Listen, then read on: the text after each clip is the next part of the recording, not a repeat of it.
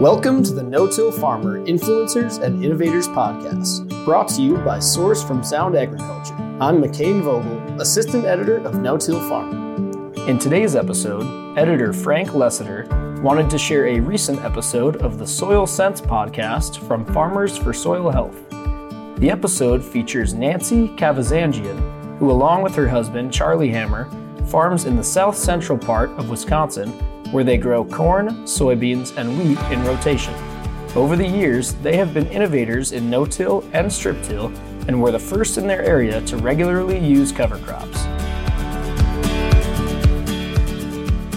Hey there, thanks for tuning in to Soil Sense. I'm one of your hosts, Tim Hammerich. Joining me, of course, is my co host, Dr. Abbey Wick, and we're sitting down with Wisconsin farmer Nancy Kavazanjian.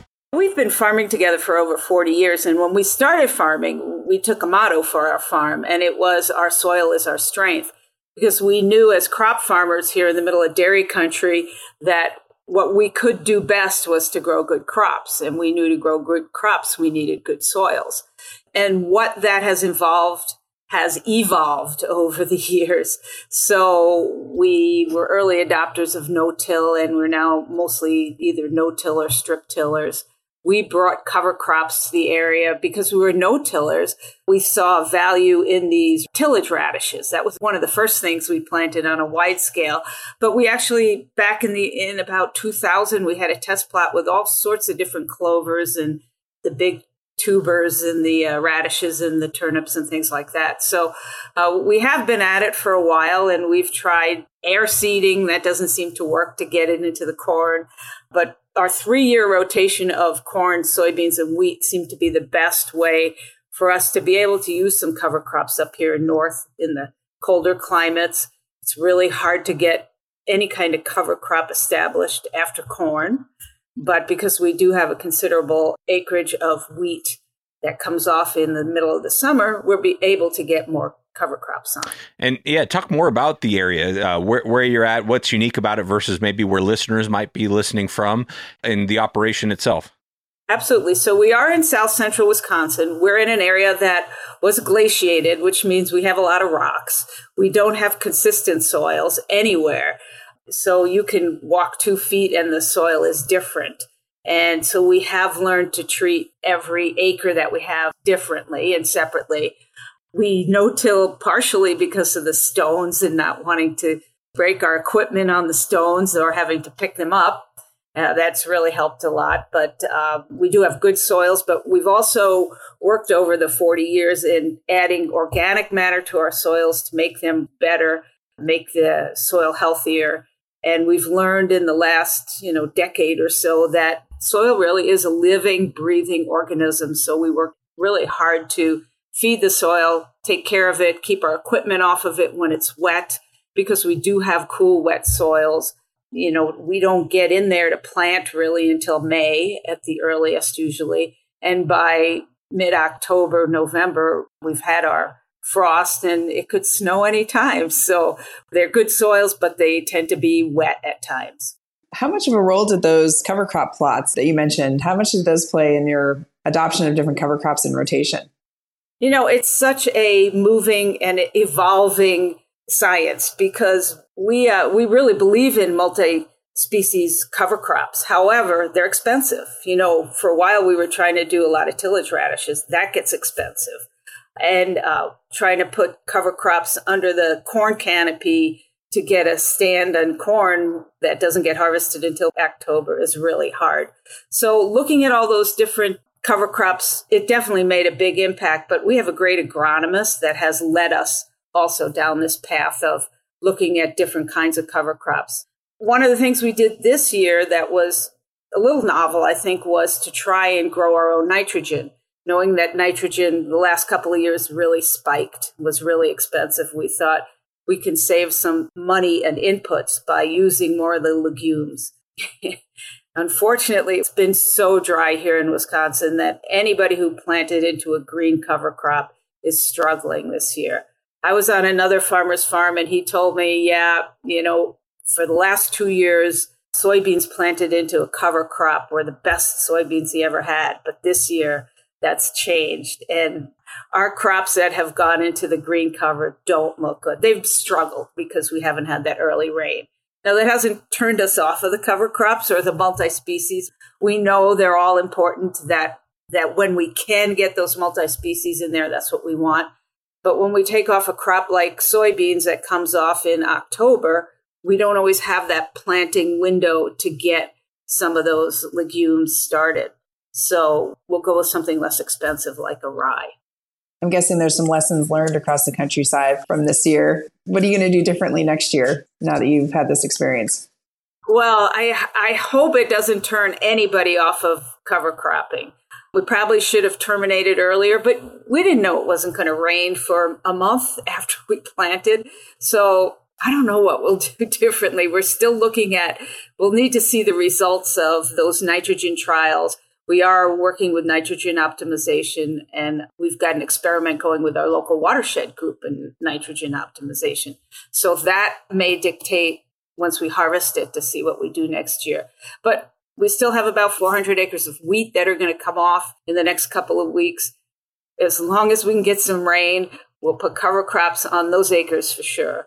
And then, as much as we can on the soybeans, we'll also put a cover crop. I'd hate to be turned off this year to what we know there is value in the cover crops. There are also some really good programs coming along now with these climate smart programs. We have a, a, local group that's going to be helping us offset some of the costs of the cover crops. So I think we'll be planting as many cover crops as we can. Well, talk more about this crop consultant that you work with. Uh, one of the beliefs of this podcast we have is that you know soil health is a collaborative effort, and and it's pretty cool to hear about getting support from them. So, can you just talk about who that is and how long you've been working with them and how that relationship looks? I think our agronomist, he's a private crop consultant, Bill Stengel here in Wisconsin. He probably knows our land better than we do. He's worked with us for over 30 years, probably closer to 35 or 40 years. So he, he really knows our ground. He's very innovative and he knows we have a stomach for some innovation. He he's been with us through all the losses and the and the goof ups, and uh, you know, a lot of times I think a farmer is out there on their own, and they need somebody to talk to and to give us feedback and just to talk to and and figure out you know what we should do. And and he is a great agronomist. He's part of our operation, and I don't know that we could farm without him. That's great to hear because I do think having somebody to talk to about this is really critical uh, especially like you said, he's seen the mistakes and he could talk through those with you. And he's probably also celebrated the wins. You know, what what is some of those really great things that you've done on your farm? What were those moments like when you when you realized it was working and that you wanted to continue doing that? Well, you know, the strip tillage, that, that's really been a journey for us. No till is wonderful when you can do it, but there are just times when you need to do a better job of warming up the soil in the strip. And because we have stones. That's always a, a problem. And I'm not sure if my husband is completely satisfied with the strip tillage equipment yet. We work all winter on it. So I, I do think we maybe have this strip till bar now that is cobbled together from several different manufacturers. That's been a win. The other thing is when we were farming, say 10 years ago, we were picking equipment that was the best equipment that we thought. But our tractor was a different brand than our planter, than our harvester, and they didn't all talk. So going to one equipment brand and sticking with it, and I don't know if you want me to say, but the My John Deere app has been great because I can look on the phone and, and see how far along my husband is and when he needs me to get him or, or when I can expect him to. In fact, my husband told me that when he goes to his meetings this winter, he's going to need to wear a globe on his head so I know where he is. I love that. Over the years, you know, and all the things that you've tried or uh, and experimented with, what stands out as the biggest either breakthroughs or surprises when it comes to kind of improving the health of your soil? Well, certainly to get cover crops to work when we can make them work, we can see the difference. But to get them to work in every situation is still a work in progress, I guess. Sometimes I guess I think of the things that didn't work well. I can think back about 15 or 20 years, we had a, a bar that promised it was going to on the go test the amount of nitrogen in the ground and then apply it, and that didn't work. And then somebody tried to sell us a big kit, a test kit, where if we took a soil sample and we mixed up the soil, it would make a reaction with these different chemicals and it would tell us how much fertilizer we needed. Well, those immediate tests don't work either. So I think the, the biggest thing is to have the data and the mapping. It'll be nice if we could get more data quicker, but to be able to see in the field where things are good and things aren't as good so we know we can farm the best soils better. And then areas that aren't good we'll put into a perennial area. So we have prairie strips on one of our farms that's a, a big slope that it was eroding even with our no-till and our crop rotations. We put some prairie strips on there we have 15 acres of pollinators that are three, four acres into areas that either it was a, a rocky knoll that we used to pick the planter up anyway and not drop expensive seed, or it was a wet area. So knowing those things with the precision farming and the mapping has been huge. I love all that, Nancy. And I have to ask, with all the things you're trying and doing, did you grow up on a farm or is this just all new to you? No, I'm not a farm girl. You know, I, I grew up in suburban Long Island, so you probably asked me that because of the way I talk. Sometimes there are words that I don't say right. But I grew up in suburban New York, always wanted a farm, found my farmer, came to Wisconsin. I think maybe because I didn't know what I didn't know, I wasn't afraid to try things. I didn't know that women weren't supposed to go to those meetings 45 years ago, the crop meetings and the machinery meetings. You know, a lot of times I was the only woman. There wasn't a woman on staff, there wasn't a woman in the industry, but I, I didn't know I wasn't supposed to be there. So I was always there. I didn't know that we shouldn't be trying things, although I did learn in ag econ that innovators don't make money and that we should be early adopters. And I tried telling my husband that for the first 40 years of our life together. I've kind of given up.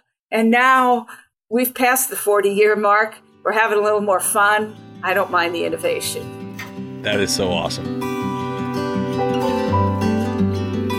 We'll come back to the episode in a moment. But first, I'd like to thank our sponsor, Source from Sound Agriculture, for supporting today's podcast. If you want to make your fertilizer plan more efficient, source it Source from Sound Agriculture optimizes the amount of crop nutrition supplied by the microbes in your soil, providing 25 pounds of nitrogen and phosphorus per acre. It's cost effective and easy to use. Just throw it in the tank and spray in season. If you want to unlock your crop's potential and increase ROI, there's only one answer source it. Learn more at sound.ag. And now, let's get back to the episode you know, you had mentioned in that video that you're doing. I'd never heard of this. So you're doing a filter bed to take phosphorus out of tile water, and then down the road going to add a nitrate bioreactor. And I know nothing about any of that stuff. So maybe explain that to me like I I know nothing. Okay, so I'm going to tell you that our phosphorus, our P trap or phosphorus trap, was a proof of concept, and we proved it didn't work so we're going to be dismantling that. It worked great in the lab. The years they went to put the P trap in, it was so wet. It never stopped raining. I felt bad for the tilers who, the people in there in the mud trying to connect the pipes. And then by the time we got it pretty well connected, COVID came along. Then we couldn't get all the parts. And then the university we were working with shut down. And when it started up again in 21, it was dry. So the tile never ran. The system never ran. Actually, I should say the first time they put it in, we told them it was going to get clogged. It got clogged. So the reaction is so immediate with the phosphorus that it clogged the bed. They dug it out. They got some finer material, or I think they got larger material because the finer was just, it was too quick a reaction. But by the time that was all done, it got so dry that we didn't have any tile running for two years. And then their program ran out. They ran out of money. So we do intend to take that out, but we are going to put in a nitrogen bed. And truly, where we put that system, there was not a lot of phosphorus coming off the land. There was enough that we could have tested it.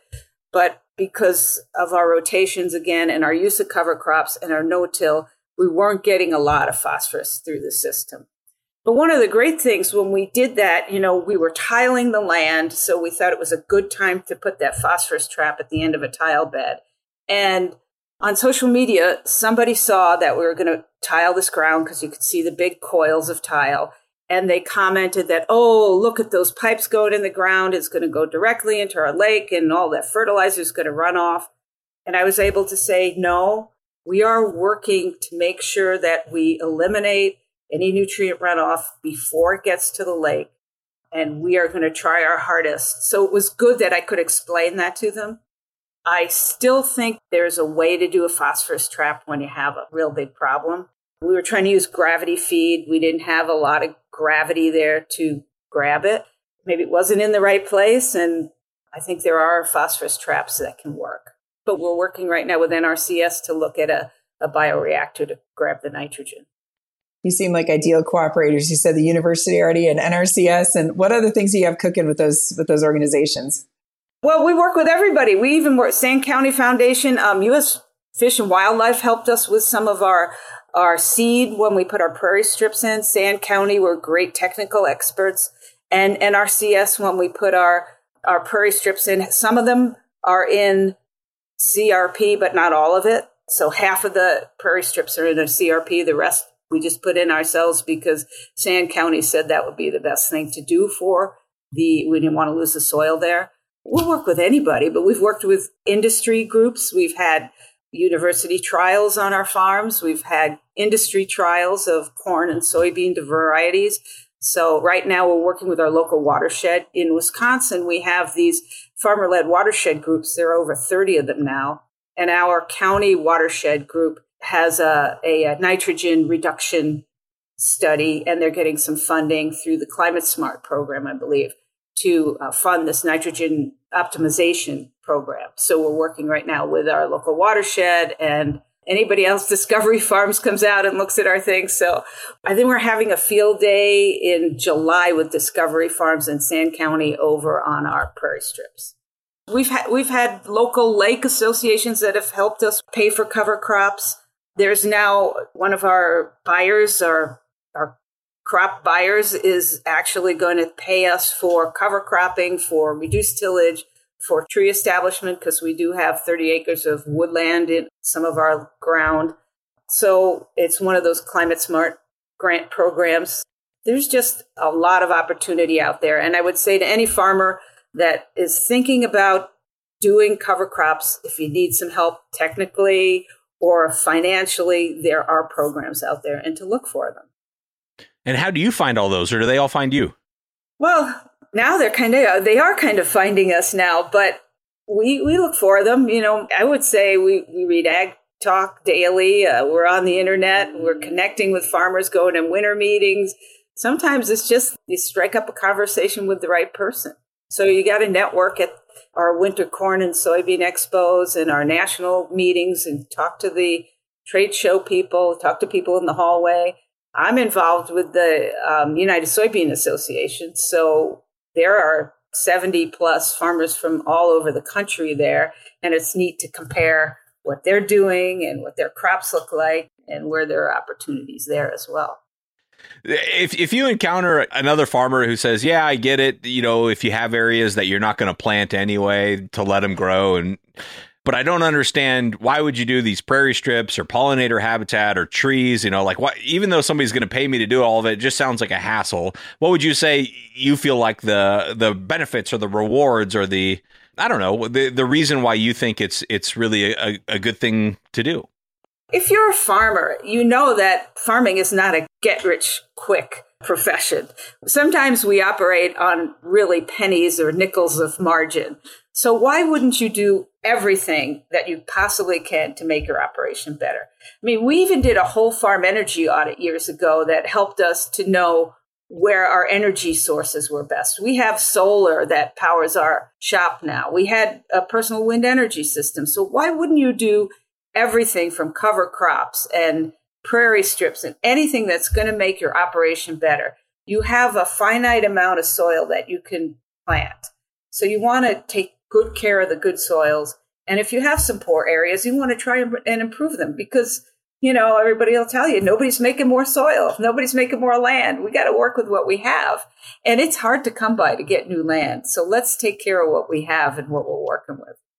Gosh, I'm, I'm trying to think of, you know, maybe there's some really good takeaways on the, you know, on the process also of, of how you logistically do these things on a field. And so I, maybe you could walk us through what that would look like.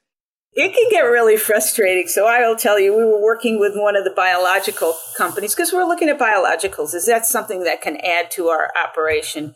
And when you have to put in test plots with repeatability and you have to stop every so often, it's very frustrating to the person planting and the guy who wants to get it done. And then it's going to be frustrating at harvest time too. So logistically, our agronomist is out there, the person who wants to plot, they're out there. And then sometimes you just have to take a deep breath and know that it's not going to be easy because, you know, if you want to try something on your farm, it, it's going to take a little bit of management and a little bit of patience. So working through it logistically. I don't know. It's all hands on deck and keep your fingers crossed and hope that you can get through it. That's about the way planting season goes anyway, isn't it, Abbey? I mean, you know, planting season isn't much different when you start and and it's time to go plant. You get your planter ready and you've calibrated everything. You go out to the field. Is, is it going to be right immediately? Maybe too dry, maybe too wet, maybe too cold. And then you plant, it looks good, and then it doesn't rain for a month. So that it looks like heck. And which part of, of your system are you thinking about most right now as far as how do how can we tweak this next year or, or you know in the future? I think planting green, um, it, it just looks so bad this year. I hate to say it, you know, we need to maybe terminate that cover crop earlier. And then the other problem we have is with slugs they're feeding on the cover crop as well. So that has always been an issue for us. We really want to make cover crops work, but you know, the other thing is we are growing wheat and that wheat should be counted as a cover crop except that we harvest it. So we do try to keep our soils covered whether it's corn stalks and leaves or soybeans spread out, you know, we don't moldboard plow. So sometimes maybe that's the best alternative. I like that. I think sometimes we forget to include our, our crop rotation in the diversity piece. And we try to get so much diversity in the cover crop that we forget about the rotation and the importance of the diversity in that. Yeah, one of the things you know I've heard that that is also going to be really important for farmers is looking at deforestation, and that's why I say you know a lot of our fence lines have been taken out because it just makes it easier to farm but we may be looking at putting some of those tree lines in to protect our soils a little bit better and getting paid for it. So I don't know, maybe there's trees in our future. We have we do have 30 acres of beautiful, they used to be CRP and and we have several acres of black walnuts that I say that's my legacy. That I know I will be leaving to the next generation to harvest someday. Those black walnut trees will be worth a lot. We'll never see that, but they look great. So when I look to the future, I think maybe we need to think more about some of those other things. And along those lines, is is there a next generation that's uh, wanting to take over your farm when when you and your husband are done farming? So we say we're growing our next generation. They are our grandchildren. Um, they're eight, six, four, one, and uh, one on the way we'll see uh, if we have a farmer in the future. We're not re- ready to give up. So I think it'll be a really good timing for us. Our daughter and son in law have about a, a, small farm, 60 acres. They've been doing U picket strawberries. They've rented some more ground this year. They're growing corn and soybeans on, and, and we're helping them learn how to no till and use more cover crops and do things like that. That's awesome. Well, I want to go back to something really specific you mentioned earlier. You mentioned tillage radishes. Are those still a part of your cover crop mix, or uh, I, can't remember exactly what you said about them, but it made me want to ask if you were yeah. still using them. We first started using tillage radishes. It was pretty much a whole field was tillage radishes, and then if if you remember when they start to disintegrate after they freeze, they give off an, a unique odor that uh, has all the neighbors up in arms and the police looking for dead bodies or rotting fish or whatever. We still do like the tillage radishes. We've cut back quite a bit. Again, it's a, they're expensive. They go in a mix with the purple top turnips and the legumes like peas and cowpeas and um, obviously some rye or oats or something like that. But we do have them and, and i love to always throw in a bag i'll go get a bag of black oil sunflowers to throw in the mix just because the sunflowers look pretty and it makes the neighbors notice. And we've had people say hey can i pick a couple of radishes and or a couple of turnips? I've roasted a couple turnips from the field. They taste pretty good. I'm not a big fan of the radish. But yeah so we do still use radishes in the mix but not a solid stand of radishes and i don't know that anybody's recommending doing a solid stand of radishes anymore. But really, you do want that diversity again of the roots in the system and the and the different crops. You know, we know that the radish and the turnip will scavenge the nitrogen. We know that the legumes will help us add nitrogen to the mix. And then some of the other deeper roots and shallower roots, they all play a part in the cover crop and the soil nutrition. So you mentioned your neighbors, and are they are they trying some of the things you're trying or interested in it? Well, so in Wisconsin here we have a lot of non-farm neighbors. We we have some you know rural neighbors that live adjacent, but yes, our neighbors are trying it again. We're we've been very active in our watershed. We've had field days here. We've opened our farm for people. People always calling and asking us, you know, what are you doing here, or what do you what do you suggest? So we share all our knowledge as much as we can. Well, this has been awesome. Thank you so much, Nancy. You know, one of the questions we always like to ask as part of kind of wrapping it all together is, uh, you know, if, if you could uh, stand up and give a presentation among your peers of other farmers around the country about soil health that are on, you know, different points in their journey, what would you want the take home message to be?